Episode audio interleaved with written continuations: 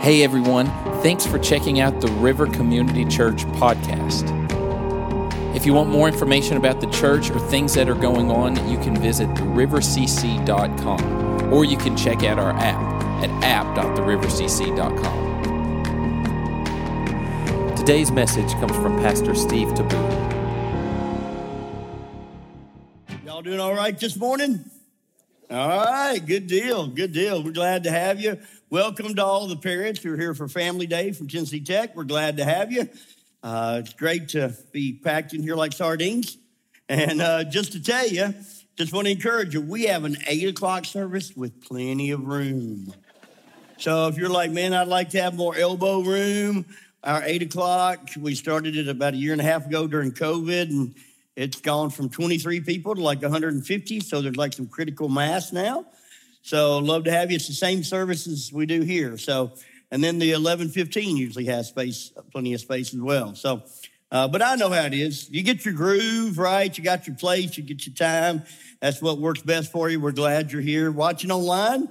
Glad you're watching. I hope you come back uh, to the services live. God's doing some cool stuff live. I always love to be here because I get to meet people and see people. I just saw somebody. They came and said hi to me. They were here when we started the church 20 years ago, and now their daughter is going to college here. How cool is that? Isn't that cool? And so it was great to catch up there and just talk about what all the Lord's up to because He's doing neat things that we get to be a part of. Matter of fact, in our community, God's doing some neat things. Uh, we recently had some folks come together and say, you know what, we need to start praying for our community. And so across denominational lines, different uh, folks got together and said, let's, let's just meet at Dogwood Park. Last week, we met at Dogwood Park and we just said, all we're going to do is pray. Let's, we got a shot of that picture of the folks that were here at Dogwood to pray. Dogwood's right downtown. So this is us praying. You notice everybody got their umbrellas up because it was, it was misting and raining. And then as soon as we got done singing and worshiping, we broke into prayer. And this last picture is the picture when I came out from under the, the cover, I was like, wow, I got to get a picture of that. I mean, that almost looks like I photoshopped that, doesn't it? I mean, it's like you're going, okay, Pastor, you're pulling my leg. No, this literally, I walk out, somebody's like, hey, look at the rainbow. Now, I'm not saying it's a sign from God, but I'd be foolish to say it's not. Amen. I was like, okay, God, maybe you're happy when your people come together and pray. I am. It was a great time. Wasn't it a great time, Tom? Praying together with people, different churches all over the place. It was a great time. So we're going to do it tonight and next week as well. Tonight at 6 p.m., next Sunday night at 6. And I think we're going to call it at that. Just trying not to make it where it's something that we're just, uh, we're, we're just trying to hear from the Lord and go week by week. So if you're available or you want to make yourself available tonight at 6, come join us downtown at Dogwood Park as we pray. And we're just asking God to do a work had somebody come in that, that didn't know about it and they're like, what are all these people doing here? What are, you, are y'all protesting something? we're like, no. I said, we're just, we're just singing songs to Jesus and we're praying together for the blessing of our city. I was, and I handed them a prayer sheet. I said, would you like to join us? They're like, no, that's good. I just want to see what was going on. I was like, okay, well, hey, next time maybe they'll get to stay. Uh, but but it was a neat time, and I just encourage you the two to three hundred people that were there.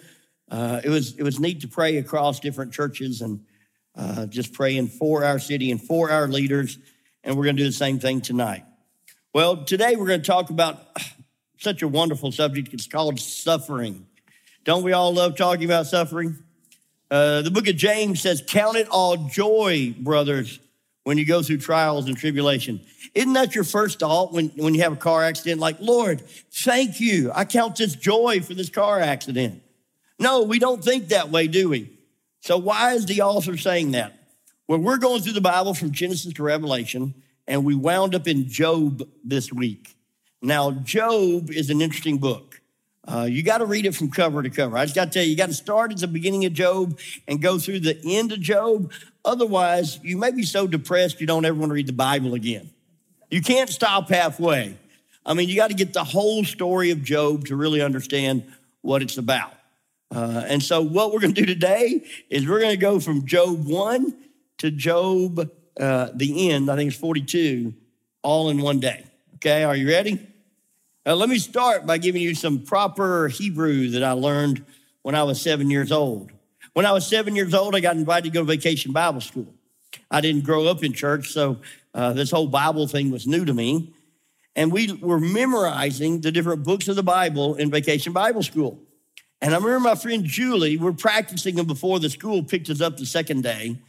And we're going through Genesis, Exodus, Leviticus, Numbers, Deuteronomy. Well, we got to Job, and I said, of course, job. Exactly. J O B is what? Job. Anybody's got a teenager know we've said that to you, right, guys? Get a job, right?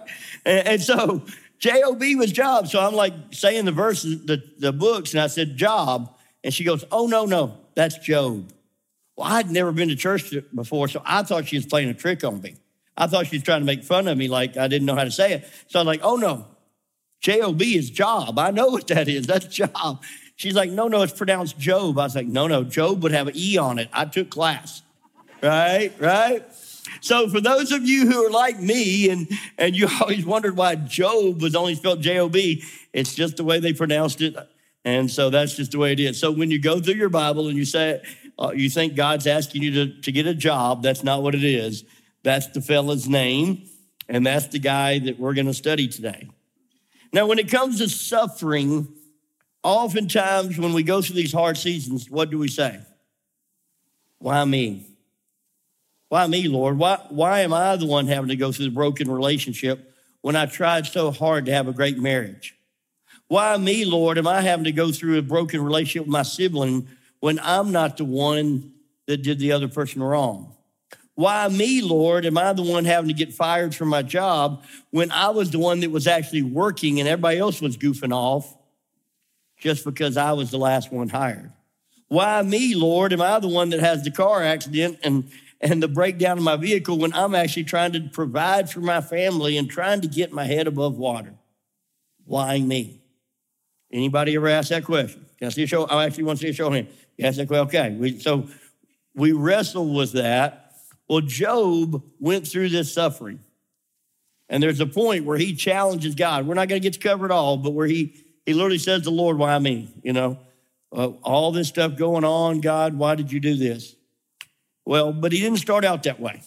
So, as we're looking at this question, Matthew chapter 5, verse 43 to 45, Jesus, we're going to start in Matthew and then jump back to Job, okay? In Matthew, Jesus is sharing what they call the Sermon on the Mount. Why did he get such a name? He was on a mount and he gave a sermon. There you go, creativity, right? So Jesus gives a sermon on the mount, and in it, he's talking about love for your neighbor. In verse 43, it says, You have heard the law that says, Love your neighbor and hate your enemy. But I say, Love your enemies. Pray for those who persecute you. In that way, you will acting, be acting as true children of your Father in heaven. For he gives us sunlight to both the evil and the good and sends the rain on the just and the unjust alike. So, what do you see there? It says God loves everybody, so therefore the rain falls on the just and the unjust alike. The blessings and the problems get spread out across all people. That's just the way it is. That's what happens. And so when we choose to serve the Lord, it's not like this umbrella that we walk around, meaning we will no longer get rain to fall upon us. It doesn't mean if we have a prayer meeting that the rain won't come. I'm telling you, if you're praying against farmers, I put my money on them any day of the week. You know what I'm saying? And so when we went, we were talking about having the, the prayer meeting, and we said, well, what if it rains? And we discussed it, said, you know what? If it rains, it rains. Let's just meet anyway. And I'm so glad because I'm sure we would have called it and gone somewhere else or just canceled it because of the forecast and the rain that was coming when we got there and we would have missed a beautiful night with an amazing rainbow reminding us of God's promises that He gives. And so, to start with, just so you know, the rain falls on the just and the unjust. Blessings come to all, challenges and suffering come to all. So, we just start there. And so then we say, well, if that's the case, what do we do? Well, I hope that we can learn now from Job what we do when hard times come. So let's go Lord in prayer and ask God to speak to us. Lord, uh, I've been through my share of sufferings, and everybody in this room has had something. And Lord, the temptation in our flesh is just to get mad, say, Why me? And sometimes, Lord, when we do that, we miss the blessing that you want to give us. And so I pray right now, Lord, that your Holy Spirit would speak through me for those that are going through really difficult season right now.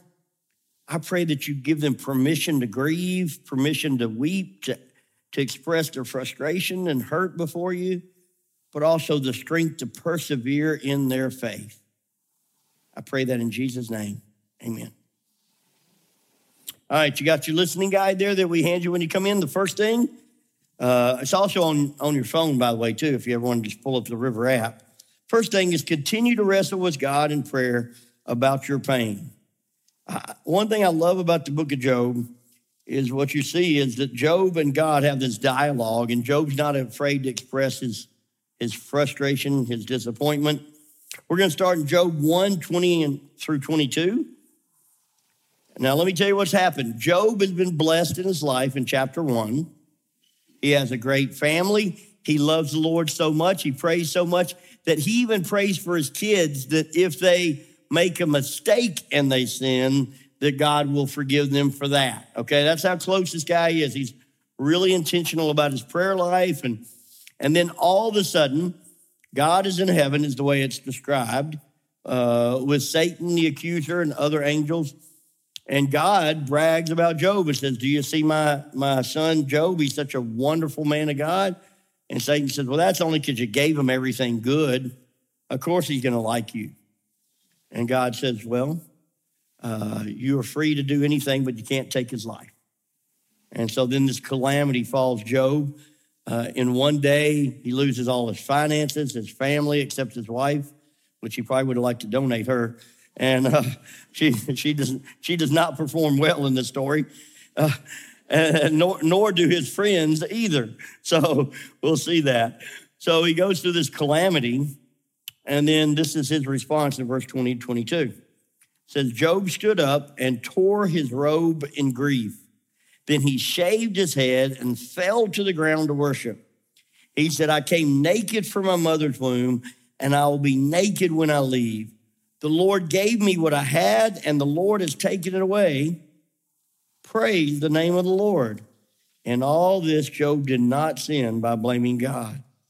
So at this initial moment, he has all this happen to him all at once. And the first thing it said was he grieved. I think sometimes we think it's unspiritual to grieve. That when someone dies, that we're supposed to just celebrate the fact that they're in heaven, and that if we grieve and we hurt, that somehow we're unspiritual. And nothing could be farther than the truth. God created you as a human, He designed you with emotions. And part of that is so that when you go through a, a brokenness, a death, a broken relationship, that you have the ability to deal with it through these emotions that He's given you. So grief is a God given thing. And Job grieves. He's grieving. I mean, he's lost his children. He is broken before God. And so, first thing I want you to see is when you go through these difficult seasons, you don't have to put the Jesus face on and pretend like you're somebody you're not. You don't have to pretend like you're okay when everybody else is falling apart around you. It's okay to grieve. God has wired you to be healthy when you grieve. Now, how you grieve, you know, is different. Whether you grieve by keeping your eyes on God, knowing that He will carry you through this, or grieve saying there is no hope anymore and give up. That's the difference. Job kept his eye on God. He wrestled with God in his grief, but he kept his eyes on God and trusted that he would continue to believe and trust and not give up. Second thing, keep your integrity and faith in God. So skip down to Job chapter 2, verses 7 to 10. So Satan now has gone back to God, and God said, See, my servant Job, he's amazing. He's staying faithful. And Satan says, That's only because you haven't allowed me to touch him. You let me mess with him, he'll turn his back you in a nanosecond. I don't think that word's in there, but you get the idea. He'll turn his back on you, God. So, Job 2 7 to 10, Satan's going to bring boils to Job's body. It says, So Satan left the Lord's presence and he struck Job with terrible boils from head to foot. Job scraped his skin with a piece of broken pottery as he sat among the ashes. His wife said to him, Are you still trying to maintain your integrity? Curse God and die. But Job replied, You talk like a foolish woman. Should we accept only good things from the hand of God and never anything bad? So, in all this, Job said nothing wrong. So, Job is in such a dark place that literally there are boils all over his body. So, he's unclean. He's not even allowed to worship with other followers of God at that time. He's separated from other people because of this sickness. They don't know what it is. And he literally is taking a broken pot and he's scraping his boils. Pretty disgusting in my picture, you know, but that's what he is doing, just trying to scrape the boils off his body. And his wife walks in, she's like, Look, just curse God and die. Give up. Let me tell you, when you're going through suffering, not everybody's going to give you good advice. Have you noticed that? Have you noticed that? And some of the naysayers in your life and some of the people who do not believe in the power of God are going to say, Why do you even believe in this God? You got more problems than your atheist next door neighbor. He's still got his job, he's still got his wife. You've lost your wife, you lost your job, you lost your kids, you lost all your stuff. Why do you continue this on? And sadly, Job's wife was a, a negative Nelly, right? She's like telling him to give up. But Job kept his faith and he kept trusting in the Lord. And his phrase he gives us here, this is something you could like put above your mirror and remember. In verse 10, he says, Should we accept only good things from the hand of God and never bad. So, in all this, Job did nothing wrong. I was talking to a, a man that I respected 20 years ago. He was a, a church planner. And as I got to know him, I was like, this guy's really, really an amazing guy. And as I talked to him more and more, he was mentoring me in church planting. And I asked him, I said, Can you share with me your story? He said, Yes. And we started talking. He started talking about his angel, he called her. I said, Well, who is your angel? He said, It was my daughter. He said, My wife and I, we call her the angel because she was the one that brought us to Jesus. He said, When she was two years old, she died.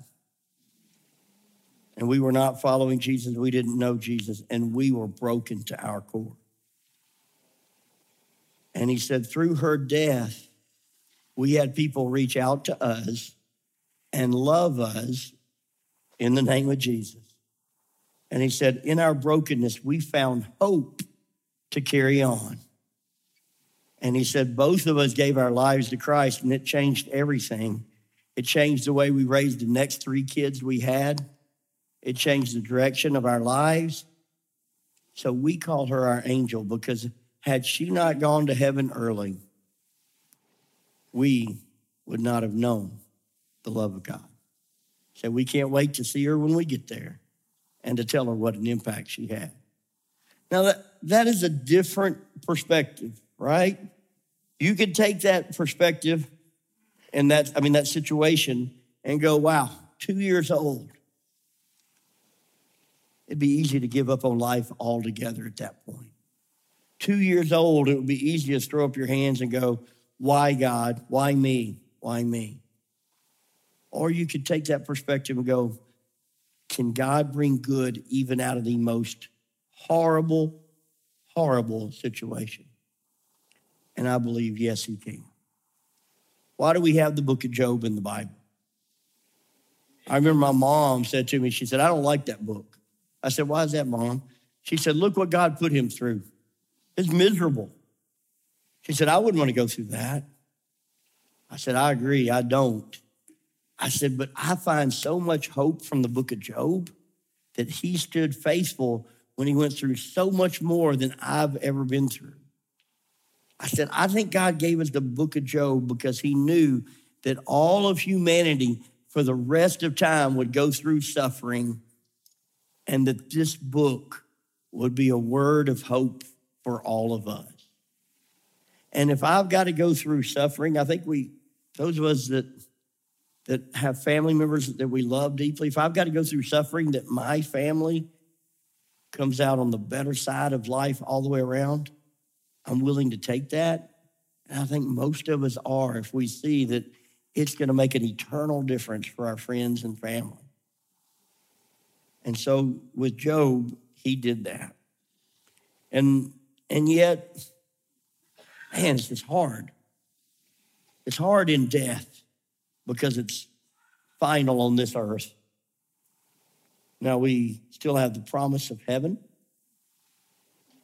but it's hard. One of my best friends, Jeff Davidson, died around five years ago. He was on staff with us here. He founded a ministry with his wife called Rising Above. He was in his prime, he was in his 40s, leading this ministry, caring for special needs kids.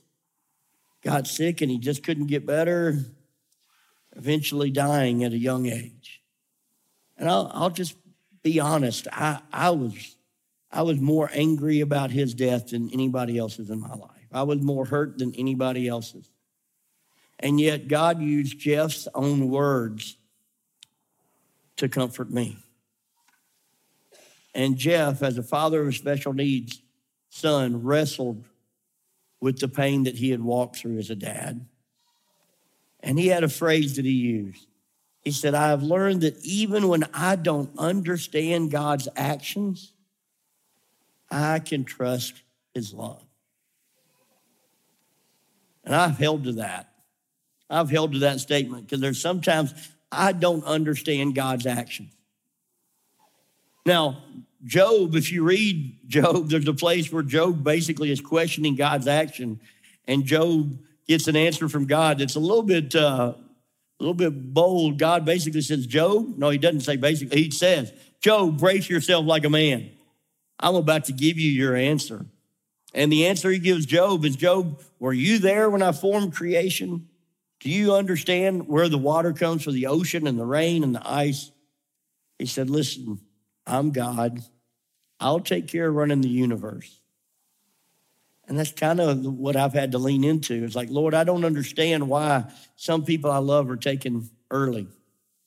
I don't understand why Cookeville gets hit by a tornado. I don't understand why a lot of things. But I've learned to trust in God's love and his character, even in those seasons. I believe Job showed us that. He gave us that insight. Well, the third is uh, weigh your friend's advice against the Bible.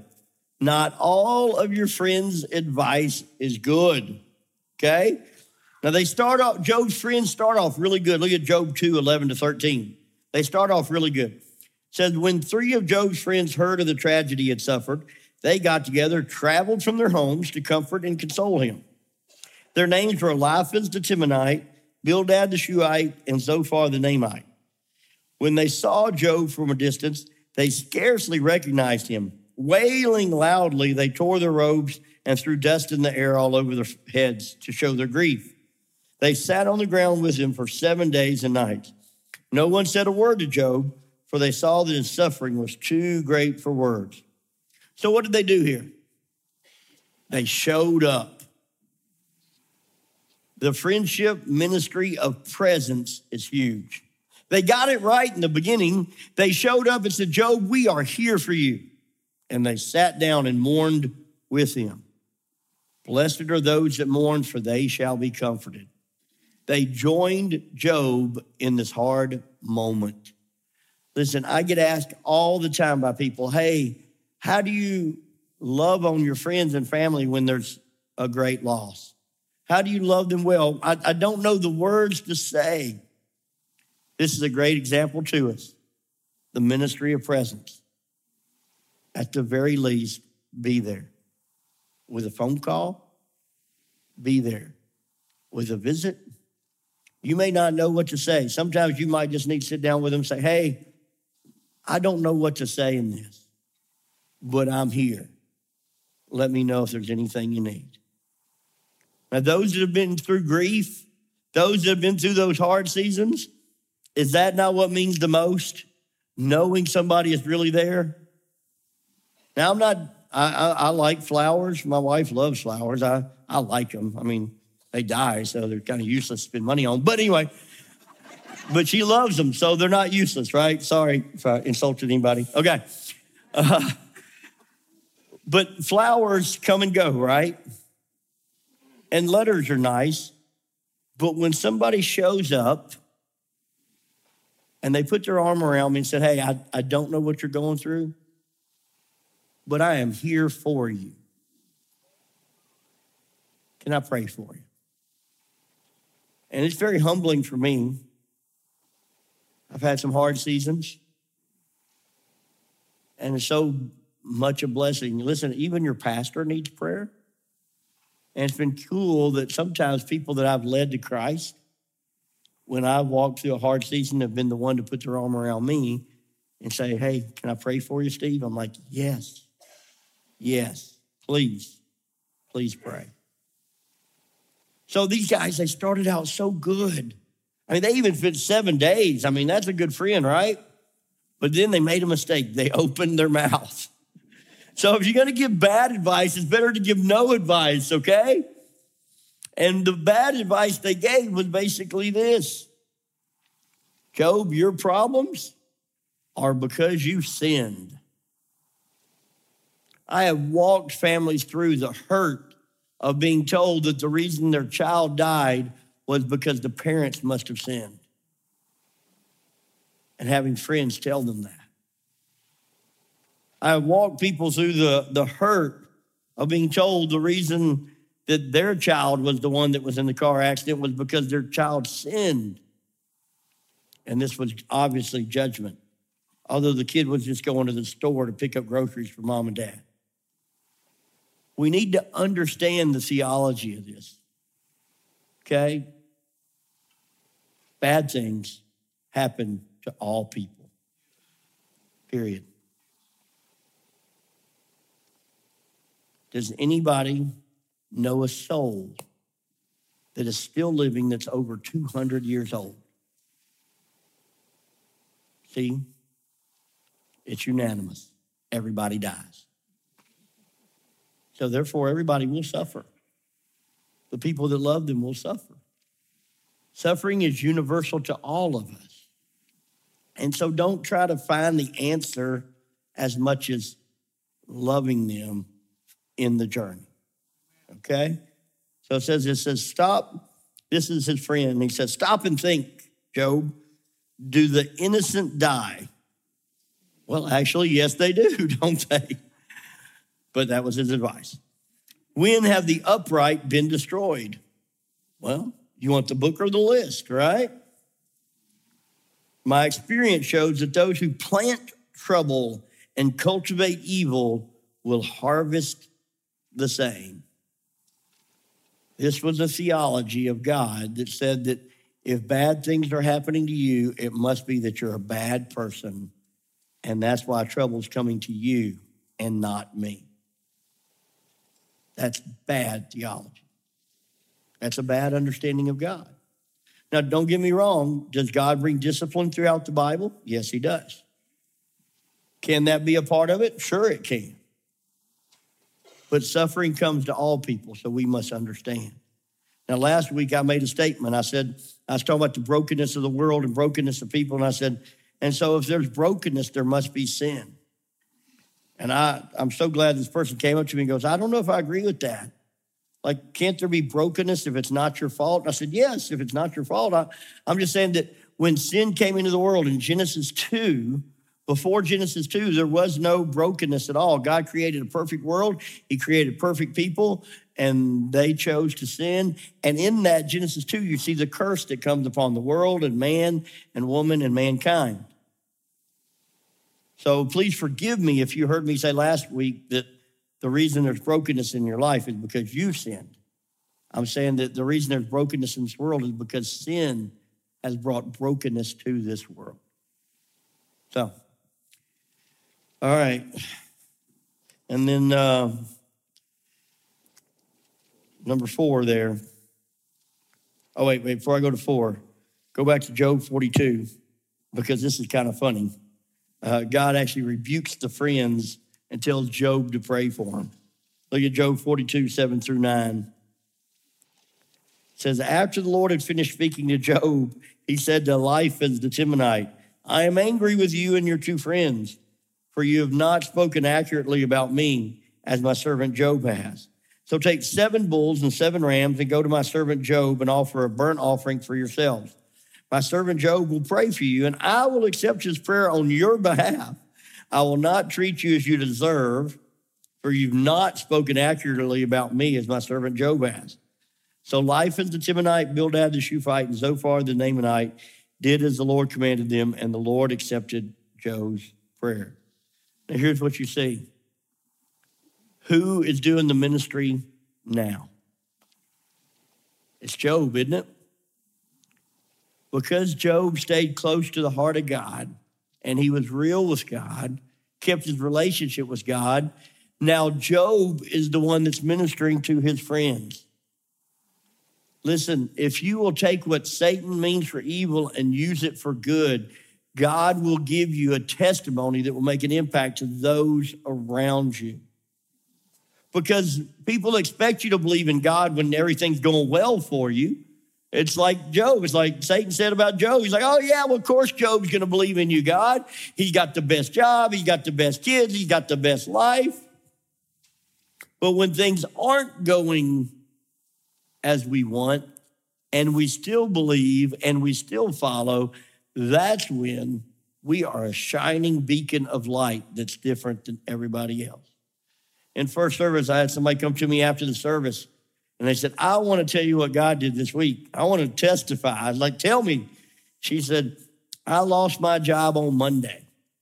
And she said, I, I was a little discouraged, but I really just felt like I turned it over to God and God said it's going to be okay. And so I said, okay, Lord, I'll trust in you. She said, I left there and went to pick up a pie that I had ordered. And the lady's like, oh, hey, how you doing? She said, I, I just said, I'm doing fine. She said, but I, it's a little bit of a tough day. I have to admit, I just lost my job. She said, really? What happened? And she said, well, this changed, that changed. And what did you do? And she told her, she said, really? She said, we're hiring in this, uh, in this same kind of job. Would you be interested? She said, sure. So she started on Thursday. and she's like, I love it. You see, now she could have gotten discouraged and down and defeated and said, Well, I don't have money for my pie. I'm not going to go pick it up. I'm just going to stay home and wallow in it. But she didn't. I was like, Sister, that's a great testimony. She was like, Yeah. I said, Go tell everybody. And she is. And that's what we need to do. When God brings us through this testimony, we need to tell that. Number four, persevere till the promise. Here on earth or in heaven, the promise may not come till we get to heaven. Persevere till the promise. Job 42, 10 to 12 says this. When Job prayed for his friends, the Lord restored his fortunes. In fact, the Lord gave him twice as much as before. Then all his brothers and sisters and former friends came and feasted with him in his home. And they consoled him and comforted him because of all the trials the Lord had brought against him. And each of them brought him a gift of money and a gold ring. So the Lord blessed Job in the second half of his life even more than the beginning. I don't know that you're going to be blessed every time on this earth. There's a ministry called Voice of the Martyrs. It's a ministry that was started because so many Christians in other countries are murdered for their faith. So many pastors in other countries preach the gospel and they are murdered for their faith. And so a believer in Christ said, Look, who's going to take care of those families if they die in their faith? And so they started this ministry called Voice of the Martyrs to support the families left behind when people are killed for their faith in Jesus Christ. And you read their stories, you can go online, you can download their stuff. It's, man, it's very humbling when you realize how many people do suffer and die for their beliefs. But the point is, this man that started this ministry, him and his wife, they had served in jails and prison in communist Romania when it was communist. and had beaten, been beaten, tortured for years. Wrote a book and started a ministry to do what? To help others that were going through the same to find hope. And I'll tell you, God does not want to waste a hurt. Everybody in here goes through suffering. Everybody goes through trials. God does not want you to waste your hurt. He wants you to take what Satan meant to crush you and defeat you, and he wants to turn it into what can bless and encourage and strengthen other people. Right before this service, I talked to somebody, and as I'm talking to him, I'm like, "What are you? What are you up to? How do you, how do you connect with that person?" He said, "Oh, you remember the trial that I went through in my life about a year and a half ago?" I said, "Yeah." He said, Well, you know how God brought me through that? I said, Yeah. He said, Well, somebody else is going through that same trial. And I've just been asking God to help me pour into them. I was like, Go, Jesus, go. Folks, we get a chance to be that heart, that encouragement. The video that you saw that started before the service was James Patton, who was rescued out of drugs and alcohol, years of addiction and God delivered him. And now he wants other people to be set free. He and Stephen Rafer and others in our church are, are doing a relaunch of the ministry, recovery ministry on Tuesday night. If you know somebody that needs to be a part of that, or if you want to be a part of helping with that, Tuesday night here, six o'clock, is going to be like an open house to talk about it and pray about it and brainstorm. God wants to take your hurt to help others in the same thing to find hope when we persevere? Well, James 1:12 puts it this way. It says, God blesses those who patiently endure testing and temptation. Afterwards, they will receive the crown of life that God has promised to those who love him. Now, I don't know what that crown is. What's the crown of life? I don't know. It doesn't tell us, it doesn't elaborate. But I don't know. It sounds kind of cool to me. I'm like, Lord, if I endure this temptation and trial, I get this crown, I'm in. And we may not get the crown till we get to heaven. It may be a figurative thing. I don't really understand it, doesn't really elaborate. But here's what I do know when we enter the kingdom of heaven, the blessings that are going to be there are well worth waiting. And if that's the only hope that we have is eternity in heaven, I'm still in. I'm still in. And the last thing, True joy comes with God's grace in all circumstances. Job's wife wanted him to curse God and die. But he said, Should we only accept the good things and not the bad as well? You're going to have good and bad. And in those, can you show grace? Can you give grace? 2 Corinthians 12, 7 to 10 wraps up with this a man named Paul, one of the early followers of Christ, wrote this. He says, Even though I've received such wonderful revelations from God, so Paul was like he wrote half the New Testament. He got taken into heaven for a period to see, to look around. He had a lot of cool stuff he got to see and do.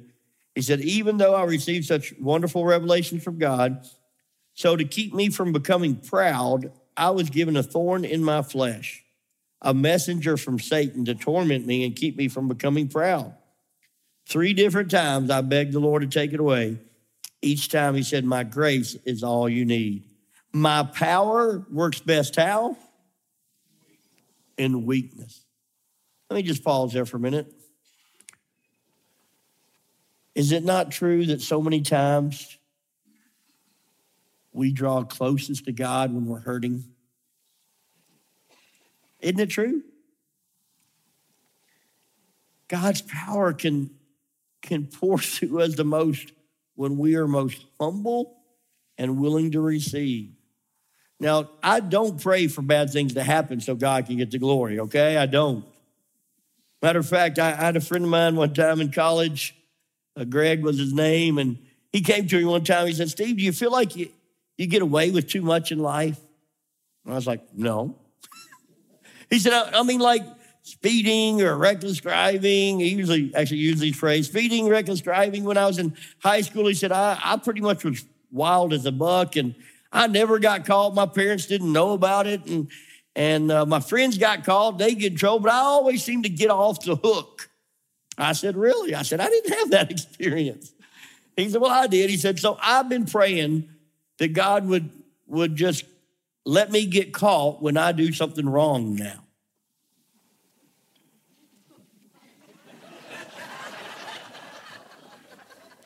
okay, Greg. That's great. I'll just not hang around you for a while because I don't want any uh, God to like take aim and miss and hit me too, right?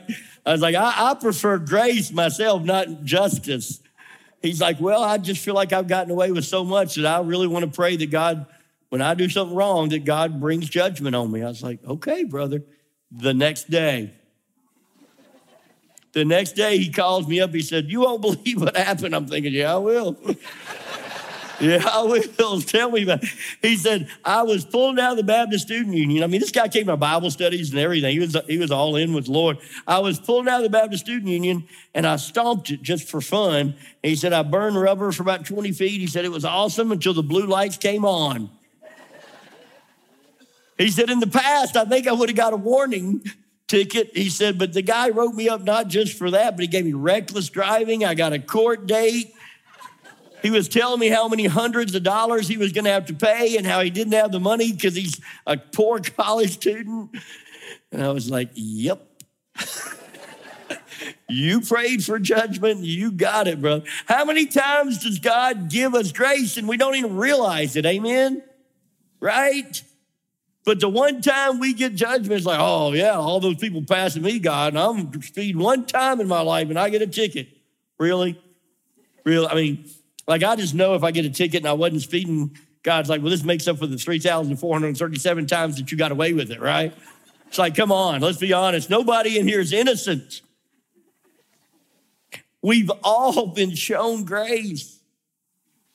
And I'm trying to flip my thinking in this and instead of thinking, God, why me? And saying, why not me, Lord?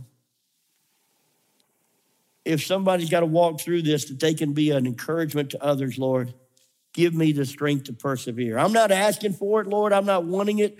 But if it is happening to me, Lord, help me walk through it in a way that I can reach back to somebody else who's hurting and help them walk through it as well. I'm going to invite you to make a decision today to follow. I'm going to invite you right now to stand up with me. And I, I just want to give you an invitation. For some of you today, you're just going through something and you're hurting bad. And you just need someone to pray over you. Over here to my right are some kneeling benches. If you just want somebody to pray over you, then, then come over here. And one of our staff, one of our deacons, one of our volunteers will just come and just say, How can I pray for you? and they'll pray over you. Okay? Over here to my left, this side over here, this is if you want to pray and just connect with God on something, but you really don't feel the need for someone else to pray over you. You just want to just talk to the Lord about something. In the back is a prayer room where you can go and there's a couple back there and they'll just listen and pray with you. And you can take the time to unpack it.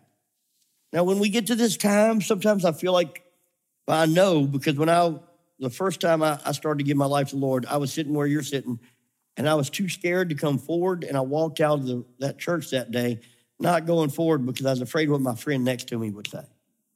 So let me let me ask this question: How many of you in your life raise your hand if you've ever had problems? Anybody? Okay, look around. That's pretty much everybody. Okay.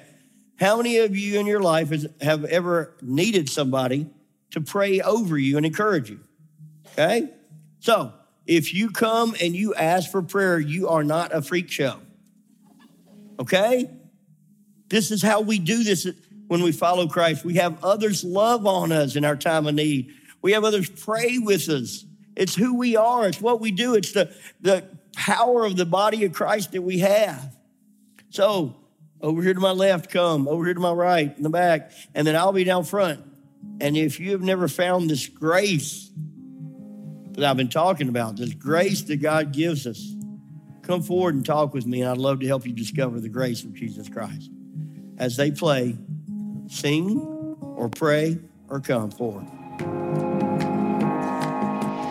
Hey guys, thanks so much for checking us out online today. If you want more information about the church or things that's going on here, be sure to check out therivercc.com or download our app and visit us there. Also, as we go through the Bible this year, we want to help keep you engaged on what's being read and talked about each week. To do that, we have a podcast called The Word This Week, which will recap each week's readings as well as have special guests who will talk about what God showed them that week. So be sure to check that out on all podcast streaming platforms. And again, thanks so much for checking us out online.